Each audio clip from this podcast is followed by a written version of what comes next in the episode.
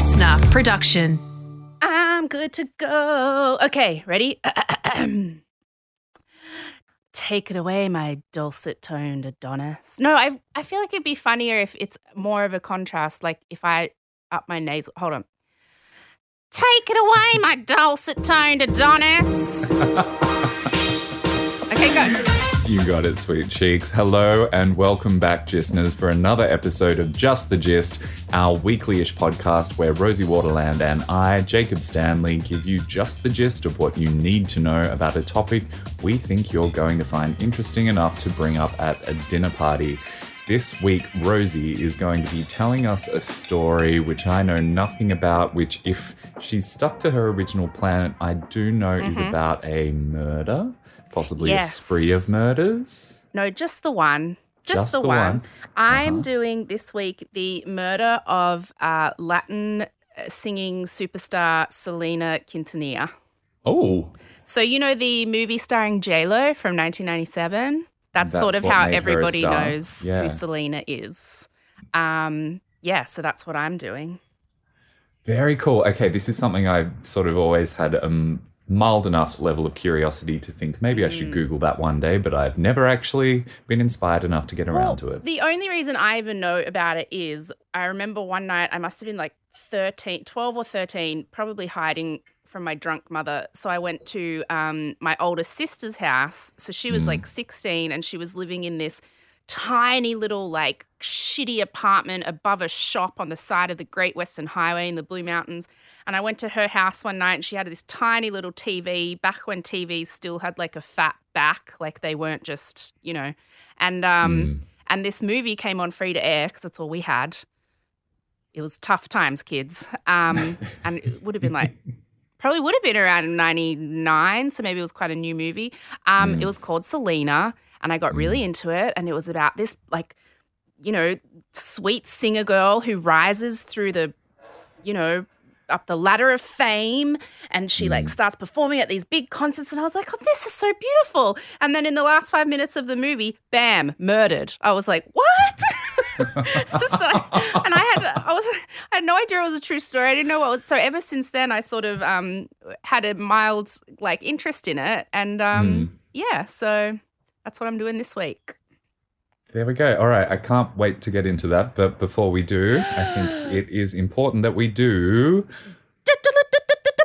Breaking news, a breaking news. I got the scoop. A see extra, extra. Read all about it. A breaking news. Do you feel like maybe we should just record it so I don't have to do it every time?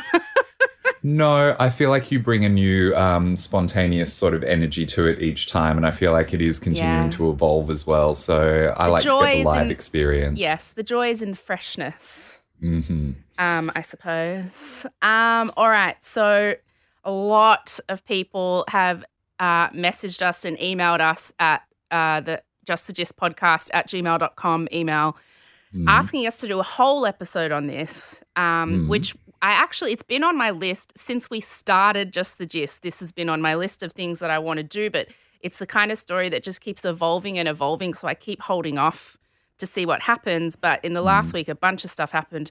People really want us to talk about the free Britney movement.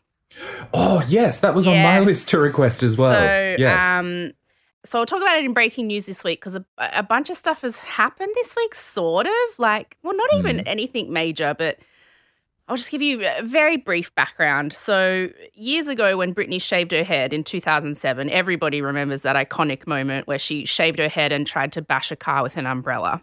And that was the year that she kind of had an emotional uh, breakdown, mental breakdown. And a year later, her dad was made conservator of her estate. So she's under a conservatorship, which basically means she is like an adult child. Like any decision about anything in her life has to go through her father. So she gets given an allowance. He decides all the work she does. If she wants to travel somewhere, he has to okay it. Custody of her kids went to their dad. Like, um, so basically, he he makes sure you know she takes medication if she like uh, apparently she has bipolar but i i don't know but apparently when she needs extra help he has her admitted to hospital all that kind of stuff and so a lot of people would say she clearly needed that extra help. Mm. But then there are other people on the other side of that who are part of the Free Britney, hashtag Free Britney conspiracy movement, where Mhm. they say that Britney is being held prisoner in her home. She doesn't need to be under this conservatorship. The only reason uh, her father put her under it was because she was worth gazillions of dollars and had the potential to bring in gazillions of dollars, and he wanted to be in charge of all that money. And so basically, there's a lot of evil people around her, uh, have her under control like a prisoner, just to sort of treat her as a money making machine. hmm And um, there's this great podcast called um, that I found. I think I was telling you about it about a month ago. It's called Eat, Pray, Britney. And, And I have started it. I'm about two nuts. episodes deep. Yeah. It's so good. So these two girls, okay, first of all, warning, it is very earnest. The two girls who Mm. do this podcast love Britney Spears so Mm. much. So if you can get past their earnestness, it's actually a very interesting podcast to listen to because they go through all the detail of her conservatorship and look into all the conspiracy theories. But Mm. within the first five minutes of the first podcast, one of the girls says, if I don't do anything to help Britney get out from under that conservatorship before I die, then I would have wasted my life. so that is the level of earnestness these girls bring to the table. They are very invested. They are true Britwits. Yes. Yes, they are. Um, and you know, so in the last couple weeks, I think it's been in the news a bit because she, Britney, just posts bizarre stuff on Instagram, like where she kind of Mm. looks really disheveled.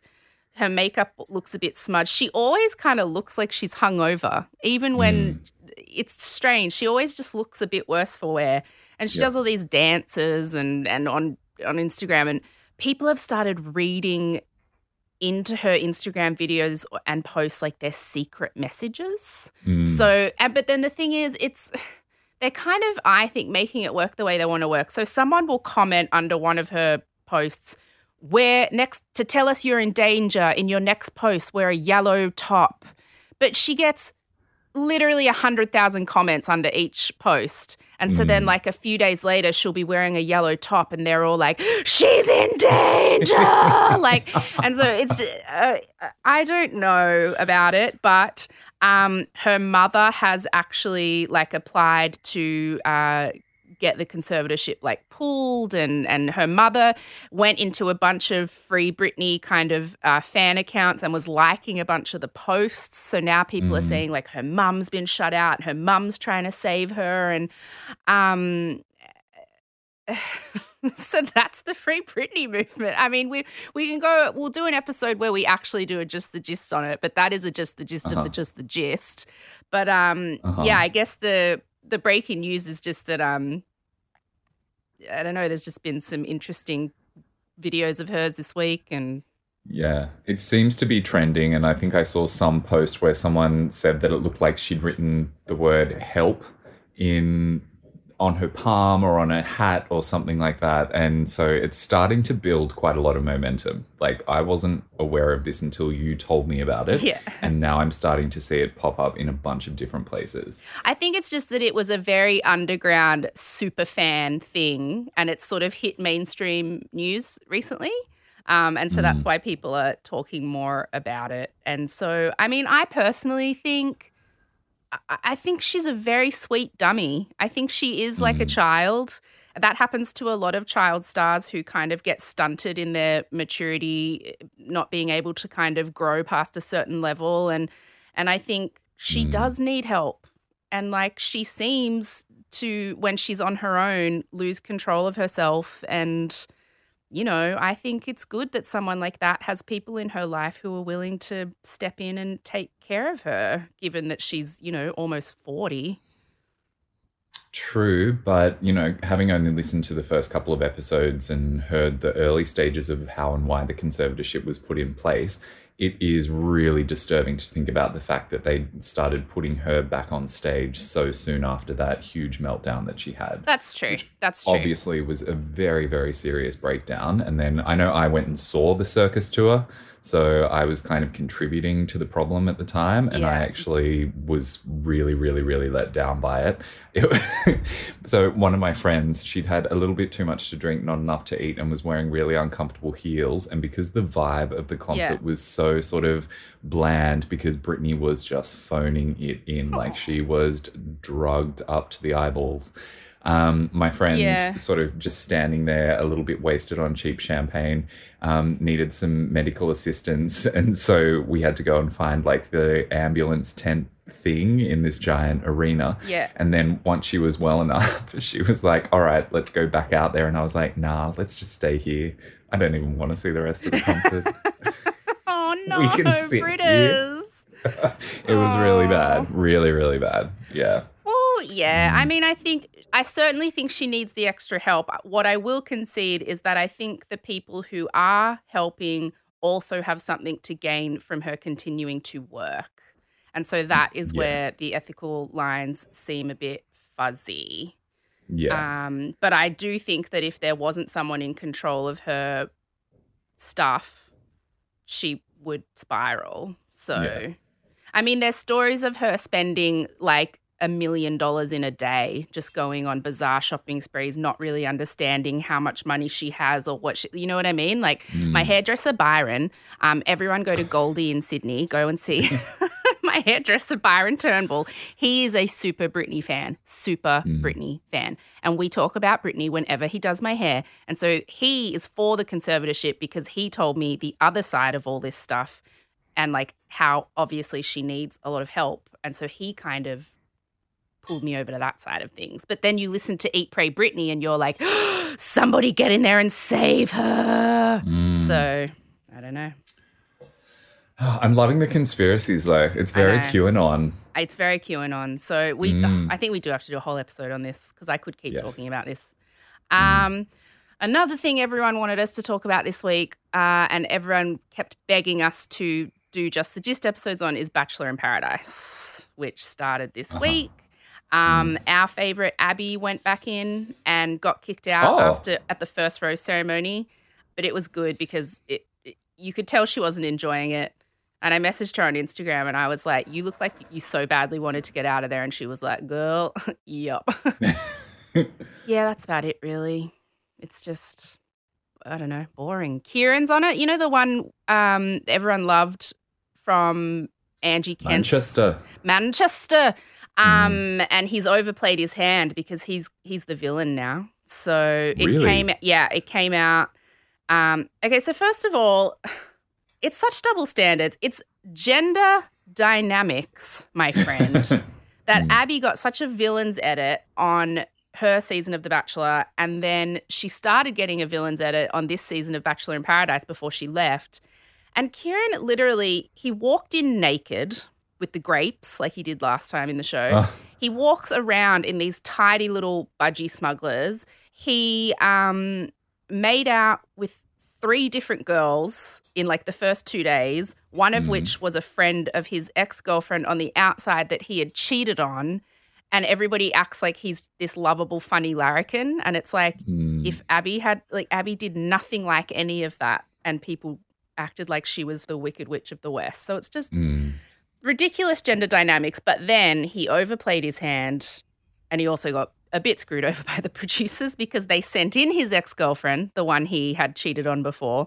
And she Mm. admitted that when he was in the house with Angie Kent, he was messaging her the whole time, telling her he um, wanted to be with her, telling her he hated the show, he didn't want to be there. And uh, there's speculation now, but she said when he told Angie that his grandma had died and he was devastated and he had to leave, she went and picked him up from the airport and they got together straight away. And so there's mm. speculation now that his grandma didn't even die, he just made it up. Oh. I know. Hmm. So everyone's like, oh, Ciarran, you should have bowed out because you got the hero edit last time. Yeah. And this time, stick around too long. Mm-mm. Yeah, you left him wanting more, Yeah. but then you came back and gave him more, and it just didn't taste right. Too much. Mm. So Mm. I didn't feel like watching that last night, but I knew last night was the bombshell episode, so I watched it for all of you so I could get across it. But that's what happened. But they just they haven't said whether or not the grandma thing is true. They just said that when he left, he went straight to his girlfriend, who he'd been texting the Mm. whole time anyway. So I don't know, but that's that. Right. But no, we will not be recapping Bachelor in Paradise. We have moved Thank on. God. Oh. We've moved on to better, more important things. oh. um, oh, another thing I wanted to mention was the update on Kanye West, who. ah. So last week we talked about his run for president, and I did mention when we were talking about it that I felt a little uneasy about it because he's he has you know he's uh, admitted he has bipolar in the past, and it did seem like maybe he was a bit manic. But then we did kind of laugh about it, and I did have one girl emailed me and said, and she was very lovely, and she just said, "Look, like." I have bipolar, and it's just maybe don't laugh at people when they're in a manic phase. And I was like, actually, fair enough. I think the thing was, Yeah. um, I consider him a ridiculous, funny person anyway. And I think I was kind Mm. of mixing up just considering him ridiculous and hilarious all the time and the fact that he was in a manic kind of phase. And last week it was Yeah. kind of questionable whether it was just ridiculous Kanye or something to be worried about Kanye. Mm. But that line completely got left in the distance this week because this week he is clearly in a very bad place and it's been quite distressing to look at. Like, so do you Mm. know anything about what's happened? I mean, you're in Byron Bay and cut off from everything. Yeah, I because you and I have been working on a um, secret little writing project that's dominated my sort of thoughts and time over the last few days. I did glimpse something that looked like Kanye was wearing a bulletproof vest, standing in front of a small so crowd. he held his first rally, like his first presidential rally.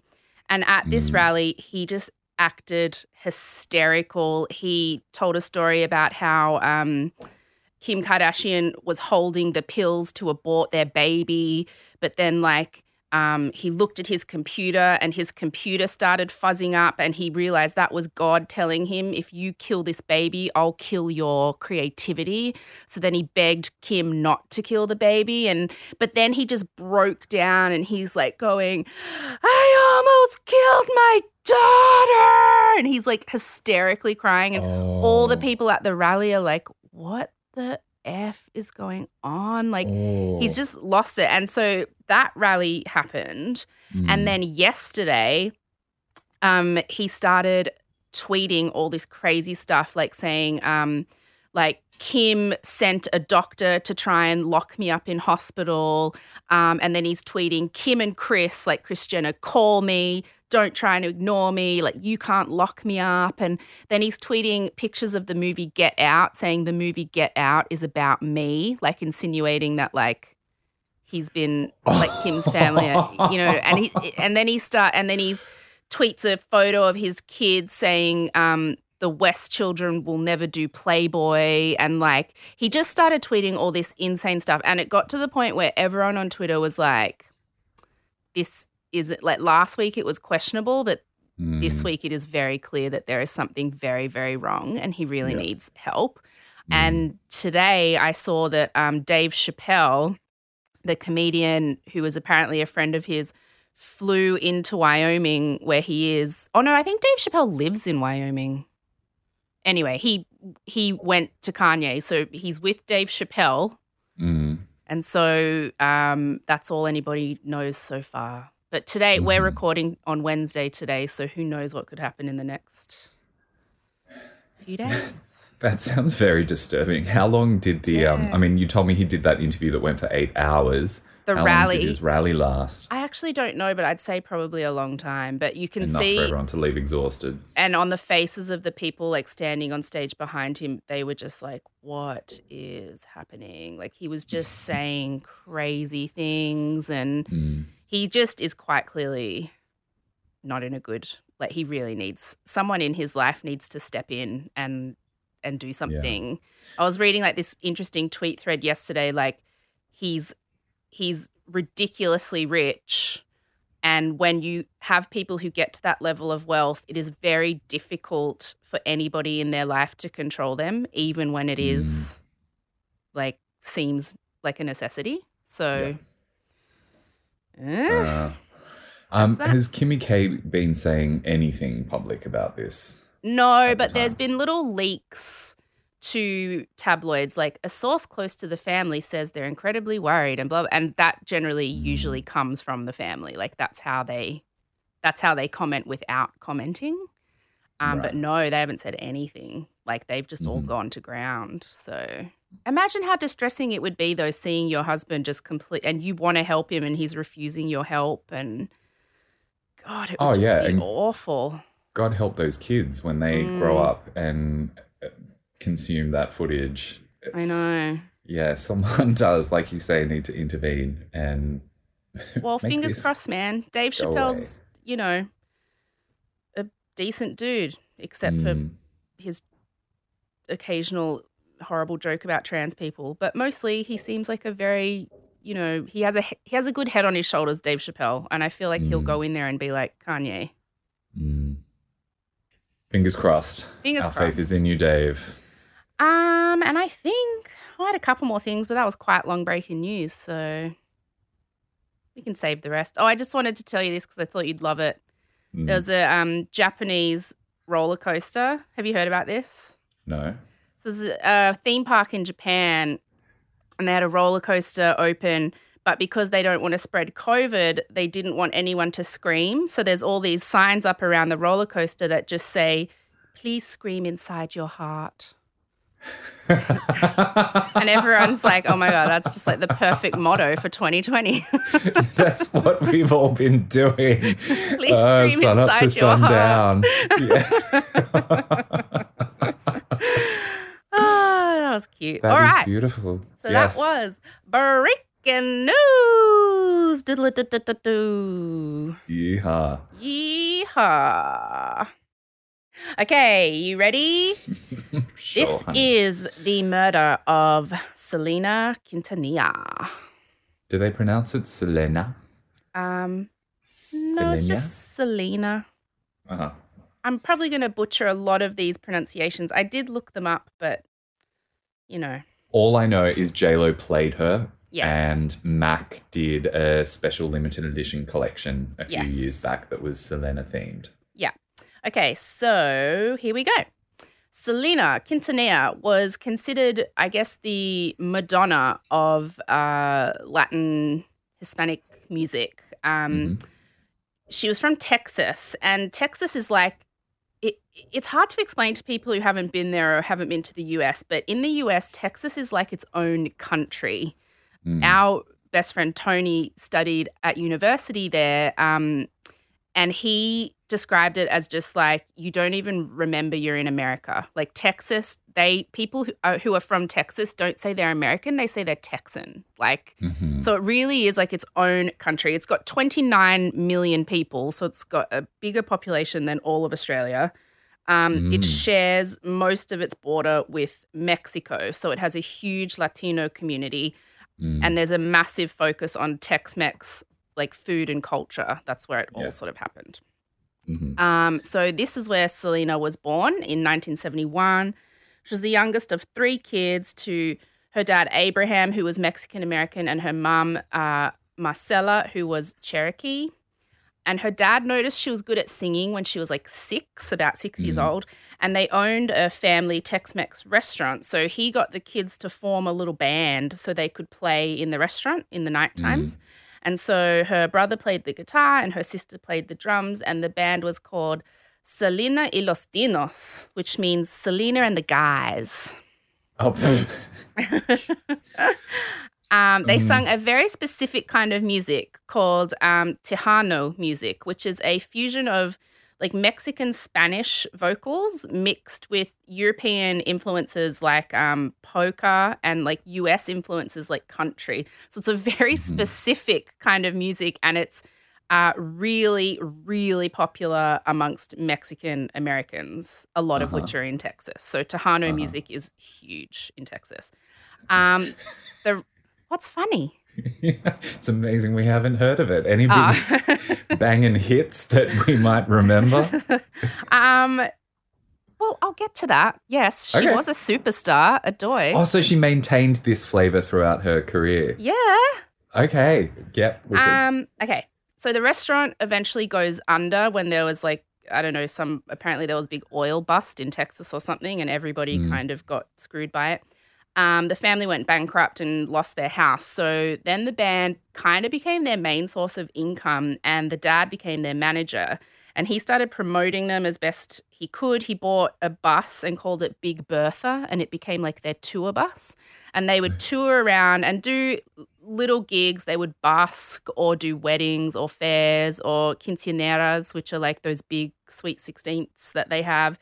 Um, and apparently, like sometimes they barely made enough money to buy dinner. It was lucky they lived on the bus because they had Mm. nowhere to go. But their popularity was really growing to the point where when Selena was in year eight, her dad pulled her out of school because their performance schedule was so packed. But the school Mm. complained and she ended up having to finish via correspondence. But um, she still, because she didn't have to have contact hours at school, she had time to work more. And she released her first LP with the band in 1984. So she was 13 Mhm. and it was for a pretty small record label like Tejano Music Local kind of thing. Um, she wanted to record songs in English um, because she didn't even speak Spanish. Um, Mm. But her dad wouldn't let her because Tejano music is all sung in Spanish. So she had to learn the words phonetically. So she didn't know what she was saying. Kind of like what Wow. Roxette did. Like, Uh, explain, Uh, please. Roxette, you know, she's got the look and must have been love. They didn't know I what know they were saying. Roxette, but did they not speak English? No. They was- Really? yeah. They sung everything phonetically. Wow. Where were they from? Sweden. Really? There I go. thought Swedes Yeah. knew English better than they knew. I assume Swedish is the name of their official language. Mm. Well, I don't know. I could have just go. completely made this up, but no, I feel like you don't believe me, so I'm looking it up. well, what I was going to say is, I've already believed you. I've already bought this story. So even if you disprove yourself, Let's just say it's true. I've bought it. I'm going to propagate the lie. Should it be untrue, I'm just going to keep believing. Anyway, a little detour there. Yeah. So after that little LP, so an LP is not like a whole album, isn't it? It's like a few Hmm. songs, I think. Like Felix is nodding. The DJ knows. Somewhere Yeah, between like a single and an album, yeah. So yeah, after that was made, she started going on radio and local TV, and the founder of the Tejano Music Awards discovered her, Mm. and she won the Tejano Female Vocalist of the Year in 1987. So she was 16, and by 1988, uh, she had recorded five more LPs and was massively, massively popular, but only in Texas and Mexico. Mhm. Um, she was so popular at this point that she finally got the attention of mainstream record labels, and there was even a bit of a bidding war between all the major ones. And she ended up signing with EMI Latin with her brother and sister as her band. And she desperately still wanted to sing in English so she could reach a more mainstream audience, but they didn't want her to yet. They didn't think she was popular enough to do that. They wanted her to record Tejano albums in Spanish. Um, so she recorded her first proper album called Selena. It was released in 1989 when she was 18. And Mm. it was pretty big. Like it was considered a decent success. So they released two more albums, but it was the third one called Montre a mi, mon- a mi mundo. Mundo. Oh, God. Anyway, um, in 1992, and that was the breakout hit album. Like that was the one that, like, she was already pretty famous in Texas and Mexico, but that album made her huge. It went to number one on the Billboard Mexican chart. Coca Cola Mm. asked her to be a spokesperson in Texas. She got nominated for two Billboard Music Awards, and she was finally able to tour like other parts of the US because she started getting Mm. popular um, other places. Um, and the band was still just her and her brother and sister, but they'd also hired a extra guitarist, and they fell in love and they got married. So it was very Mhm. much a family, close knit affair still. Mhm. In 1994 and 1995, her career went like super duper next level. So she had a number one album on the Latin charts. She opened two clothing boutiques because she was considered like a fashion icon. And Mm. everybody, and she designed a lot of her own stuff. And so she um, opened these two stores. She was nominated for a Grammy. She was listed as one of the top 20 wealthiest Latin music stars in the US. And famously, she performed in an attendance record breaking sellout show at the Texas Astrodome to 65,000 people. So that was her, like, that's Madonna level crowds. Like, that's, That's huge. And still at this point, just singing in Spanish, but not understanding Yeah. what she's singing. Oh, Yeah. wow. and she's 23. And she's so adorable. Like she's really beautiful and she's really charismatic and she's very sweet.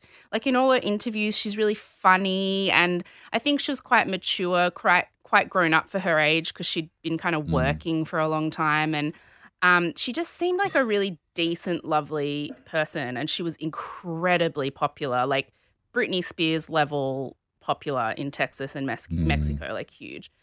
So it's 1995. She's 23. She'd just performed that huge show at the Astrodome a month earlier. She's in the middle of recording um, an album that's finally going to kick her into the mainstream because EMI were finally like, oh, okay, you could be popular outside of Texas. So they finally let her record a crossover album that has half English pop songs and half Tejano Spanish songs. So Mhm. she's recording that album. That's going to kick her into the stratosphere. And in the middle of all that, she is murdered by the president of her fan club. Oh, you're kidding. Mm-mm. Oh, So, male or female? yeah. Female. Here we really? go. Wow. Okay. Whew. 23 years old, man. So young. So, in 1991, a woman called Yolanda Saldivar, who was Mm. 31 years old, and it's crazy that she's 31 years old because when you look at footage of her, she looks like Susan Boyle. And I'm not saying that because Susan Boyle's like not attractive. I'm saying because she look. Mm. I'm saying she looks that kind of dowdy, 60, around 60s. Like it. And when I found out she was 30, like in her early to mid 30s when this happened, I was like, say what? Anyway, Mm. so she's 31 and she goes to one of Selena's concerts and immediately becomes obsessed with her, just obsessed. And she contacts Selena's dad because he's Selena's manager. And um, he says she called him about 15 times asking him if she could start the official fan club for Selena because she didn't have one. And that Mm. was how it worked back then. Like you didn't have Twitter or Insta or whatever. Like so I don't know if you were members of any fan clubs, but I was a member of a couple and you send in a little coupon and usually pay like 10 bucks or something and they send you like a poster and some other crap, I don't know. So We want names. Which clubs were you a member of? Backstreet Boys, obviously. Oh, and Um, I was also a member of a little Titanic club that would send Titanic things. no surprise there. And oh, there was one other one that I oh gosh, I'll I'll think of it when I remember. I can't believe you weren't a member of any fan clubs. I obviously had parents who wanted me to maintain at least a small shred of dignity in my teens. Um, yeah, had they not stood in the way, I'm sure I would have joined the Spice Girls fan club. Then Yeah, moved on yeah, to the exactly. Christina Aguilera fan club. Yeah. Um, can you remember any highlights of what you actually got in the Backstreet Boys? Um, I remember getting a huge poster like that had each of their autographs on it, but they weren't. Re- it's obviously just a printed autograph. So then I got like a sharpie and went over the autograph so it would look like they had actually si- like signed it. just crap like that. Now it's legit. Yeah. Oh. So that's too what fan clubs were like back in the day. Um, oh, Friends. When I was in like year five, I was a member of the Friends fan club. No way. Yeah. it was about 1996. and again, it's just you Uh. get a poster and you get like a, I don't know, I can't even remember now. Nothing. A newsletter. It's like blatant money grabbing exercise. I feel so much adoration for teenage Rosie, but so little respect at the same time. Amen. With my childhood, I had to cling to the small pleasures where I found them. So that's what I did. Um, yeah, so she begs the dad to start the official fan club, and Mm. um, she was so persistent, and he eventually met her.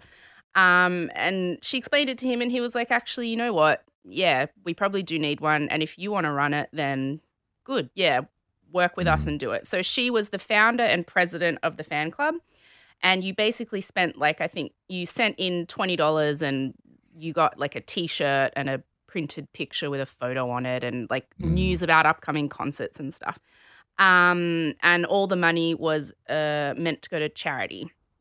Um, and within uh, a couple of years, she had signed up more than 8,000 fans and become a very important person to the family and to Selena, just from a work point of view. Like she was a very, she became like, she inserted herself and became like a pretty important cog in the machine of like Selena Incorporated.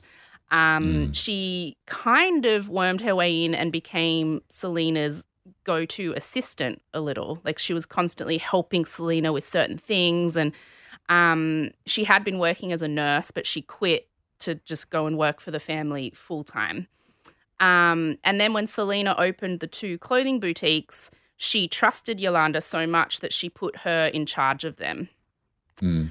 And things ticked along fine for a while, but people around Selena were worried that Yolanda seemed way too obsessive and like very possessive of her. So she was very funny about anyone else having access to her if she wasn't there. Like, you know, if there was some kind of person through the business that needed a meeting with Selena, she'd be like, no, I'll do that. I'll be the intermediary. And if she heard that Selena was going to things and she didn't know about it, she'd get very antsy.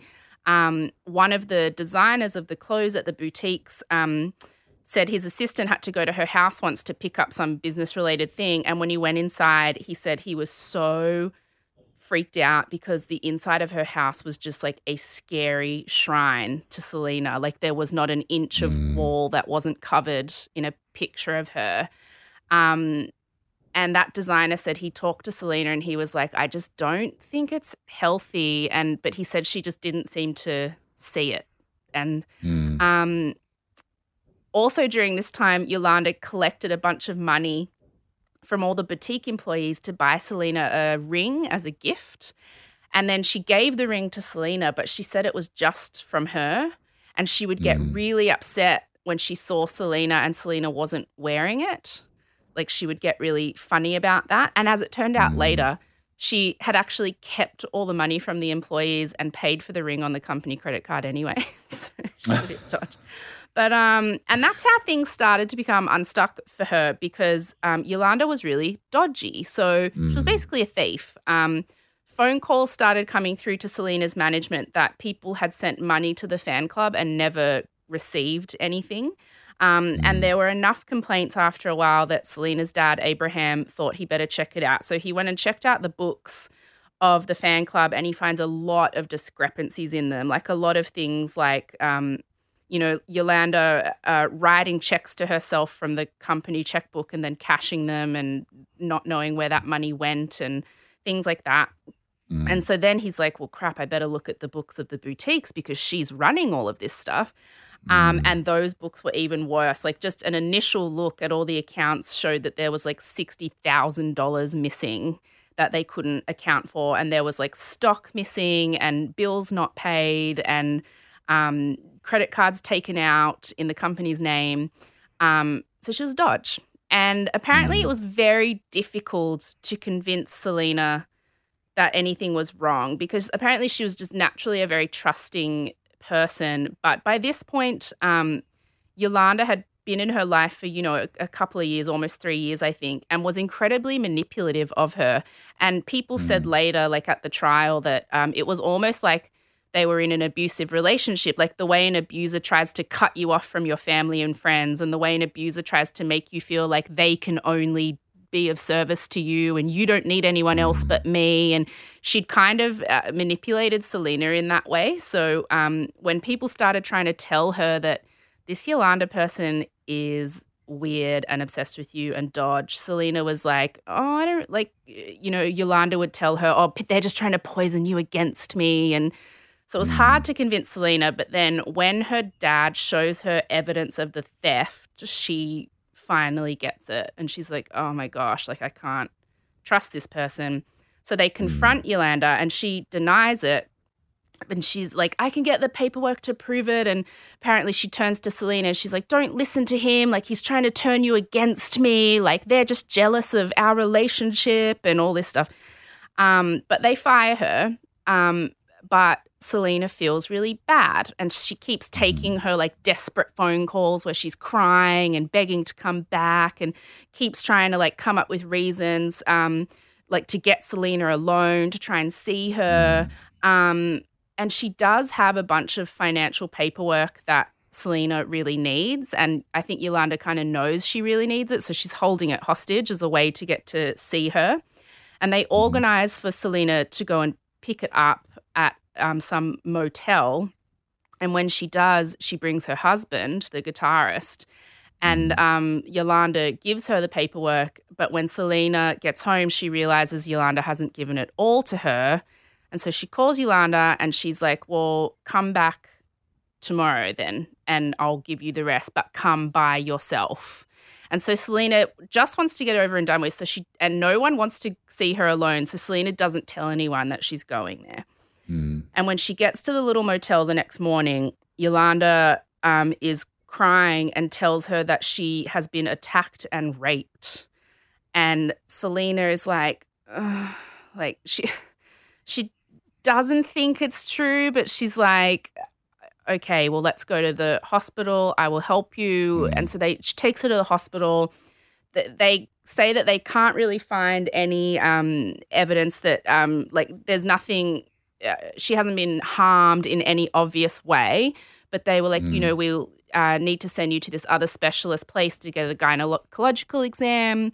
Um, but then Yolanda doesn't want to do that. And like she starts freaking out about it. And a doctor later testifies that in a private moment, Selena pulled her aside and said, like, do you think she's telling the truth? And the doctor said, like, I said to her, because, you know, I'm a doctor, it's not my place to say whether or not she is, like, sh- I just have to treat her. But the doctor said, but that made it obvious to me that she was doubting her friend's story. And so they get back to the motel and um, nobody's really sure what happens in the room, but uh, guests can hear arguing from the room. And apparently, they hear someone yelling, like, I can't trust you anymore. And, and so it's speculated that basically Selena was just like, enough. Like, I cannot see you. Give me what I need. I am leaving. This relationship is done, basically. Um, and then they could just hear gunshots, and witnesses see Selena run out of the room. Yolanda runs after her, pointing the gun at her, yelling, bitch. She then follows Selena, who runs to the reception of the motel. Um, staff lock the door behind her. So Yolanda's outside the door. Yolanda watches her collapse and then walks back to her motel room and shuts the door. Um, Oh. hotel staff try to help Selena. They call police and an ambulance, but she was already dying. And her last words were Yolanda 158. So that's the room that Yolanda was in. So she was trying to tell them who and where. Yeah. Um, she died in hospital about an hour later. Oh. I know, she's 23 years old, man. Like, just so young. Um, but the day was so far o- from over for Yolanda. So before police could get to her room, she had gone out to her car in the parking lot with the gun and w- was holding the gun to her head when police got there. And she was like wailing and screaming and threatening to kill herself. And it goes on to be a nine hour standoff with police. Um, the car is surrounded by police, and the whole kind of block is surrounded by fans because at that point people had heard what was going on. So it all came down. There's like news crews and people. Um, she's on the phone with two different negotiators the whole time, and there's re- a lot of recordings of it. And it's like quite fascinating to listen to, but also just really Mm. annoying. Like, because she's just so narcissistic and kind of only cares about herself. Like, she's wailing, like, what's gonna happen to me? And like, what, but where, like, what will I do? Like, she doesn't seem to really care about what she's done, just how she feels and Mm. how it will affect her. Um, Mm. she's um saying things like you know her father pushed me her father made me do this i was just trying to protect her and i was the only one who loved her and blah blah blah. She starts saying uh to the hostage like negotiator people that it was an accident um that she was planning to kill herself. Selena got to the room asked her like said please don't kill yourself asked her for the gun and when she was handing selena the gun the gun went off which is obvious nonsense because selena was shot in the back and people Yeah. saw her running after her saying bitch Bitch. Yeah. so Mm. but the negotiators are really clever and so when she started saying that they were like yes that makes total sense yolanda like Mm. guns are you know temperamental it's so believable that it would have gone off like yes of course you didn't want to kill your friend like so they're doing anything they can to coax her out of the car Mhm. um and she doesn't know that selena is dead yet um Mhm. and just as she's about to get out of the car she accidentally hears on a radio across the parking lot that selena has died and so then she Mm. starts wailing and shuts the door and won't get and so then it takes even more time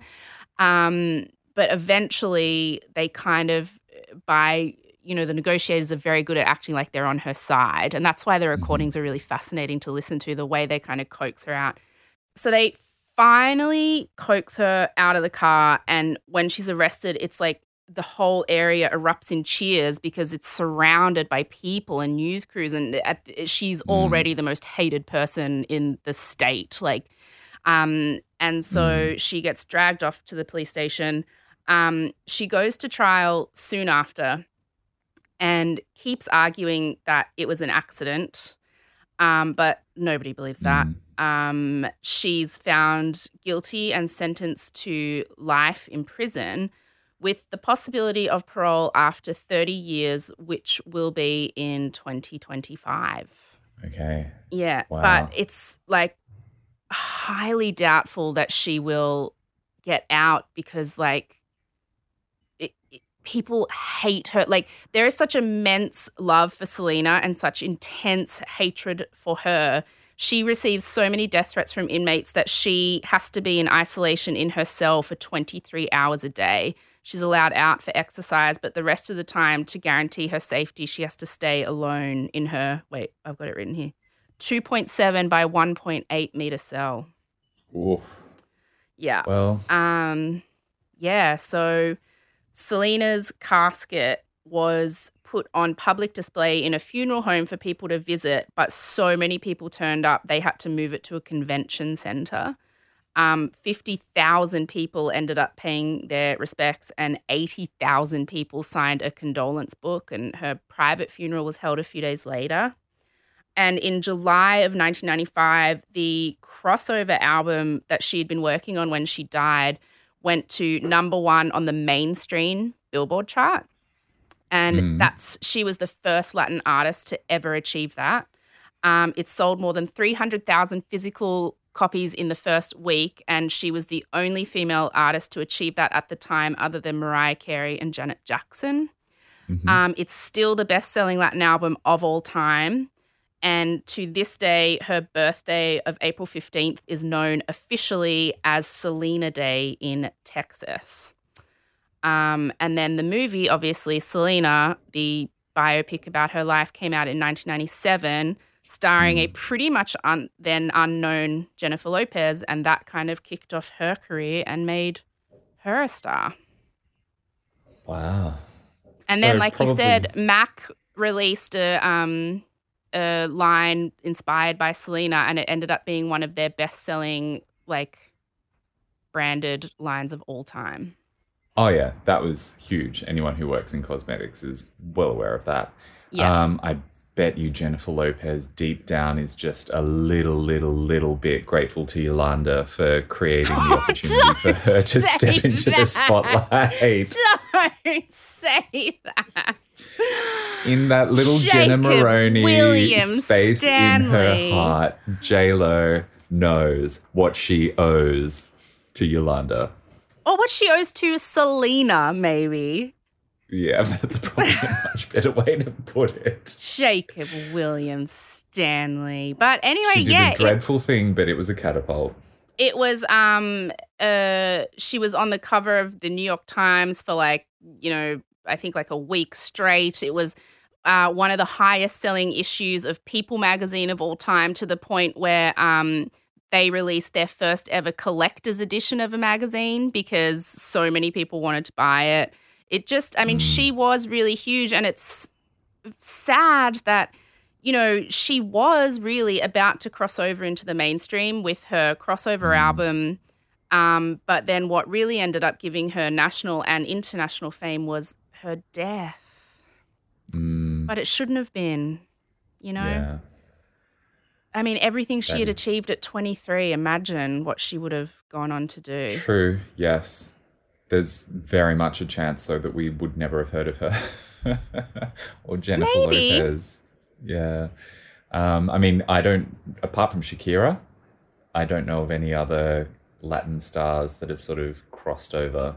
Well, I think she would have been Shakira before Shakira, and she would have been J Lo Yeah. Before J Lo. They said at the time that she was the new Gloria Estefan, who was like really the main one that everyone knew then. Right. Um, I mean, yeah, it's. Let's just, for the sake of being nice people, say she would have gone on to be really huge. To have done great things. Yes, She would have been as big as Beyonce.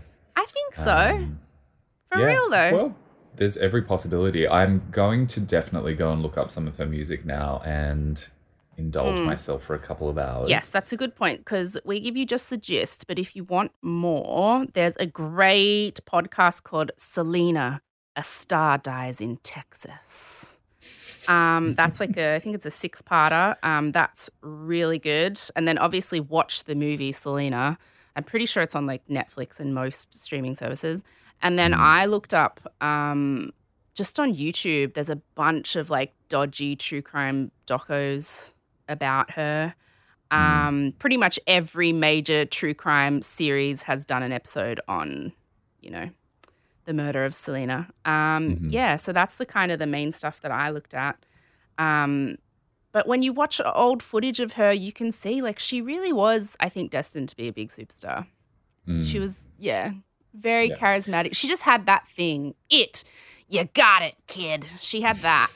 She had that thing. She had that certain quality. Yeah. Um, you can definitely understand now why things like conservatorships that are placed on Britney are put into place when someone becomes such an important commodity. It Mm. becomes really, really important to protect them with security guards, bodyguards, and per- people put in place to make sure that there are safeguards that stop them from doing things that could result in their Yeah. untimely demise. And But also, how do you, how are you meant to know that someone is that level of a psycho? Like, it doesn't even like. From what I could tell from the research I did, she wasn't diagnosed with any kind of, uh, you know, mental illness. It sounds like she was just like a narcissist who was obsessed with this mm. person. And when she couldn't have what she wanted, when it was taken away from her, she, you know, it's very abusive behavior. Mm. Mm. Well, in five years' time, we'll see whether or not she's successful with her parole application. Yeah. If the world is still here, I'm surprised she didn't get the death penalty in Texas. Oh yeah. Oh, I didn't even look into that, but there you go. Um, Maybe that's what her future holds. maybe. I mean, I just can't. I I can't see the level of love uh, and hatred for Selena and hatred for her. Like, I just can't see her getting parole. But and she, also because she won't admit it, she still says that it was an accident. And to get parole, you have to admit guilt and um, Right. like show remorse, which she is yet to do apparently. So there you go. That's it. She ran into my gun backwards. Yeah, exactly. 10 times. While I was saying bitch, but I was really saying it like bitch. right? Unbelievable. Yeah, that tracks. Sure thing. Uh, tracks. Anyway, all right. Well, Well, there you go. love you, darling. Now we know about Selenia. Thank you very, very much. Uh, you're welcome. Bye. Adios. Mwah.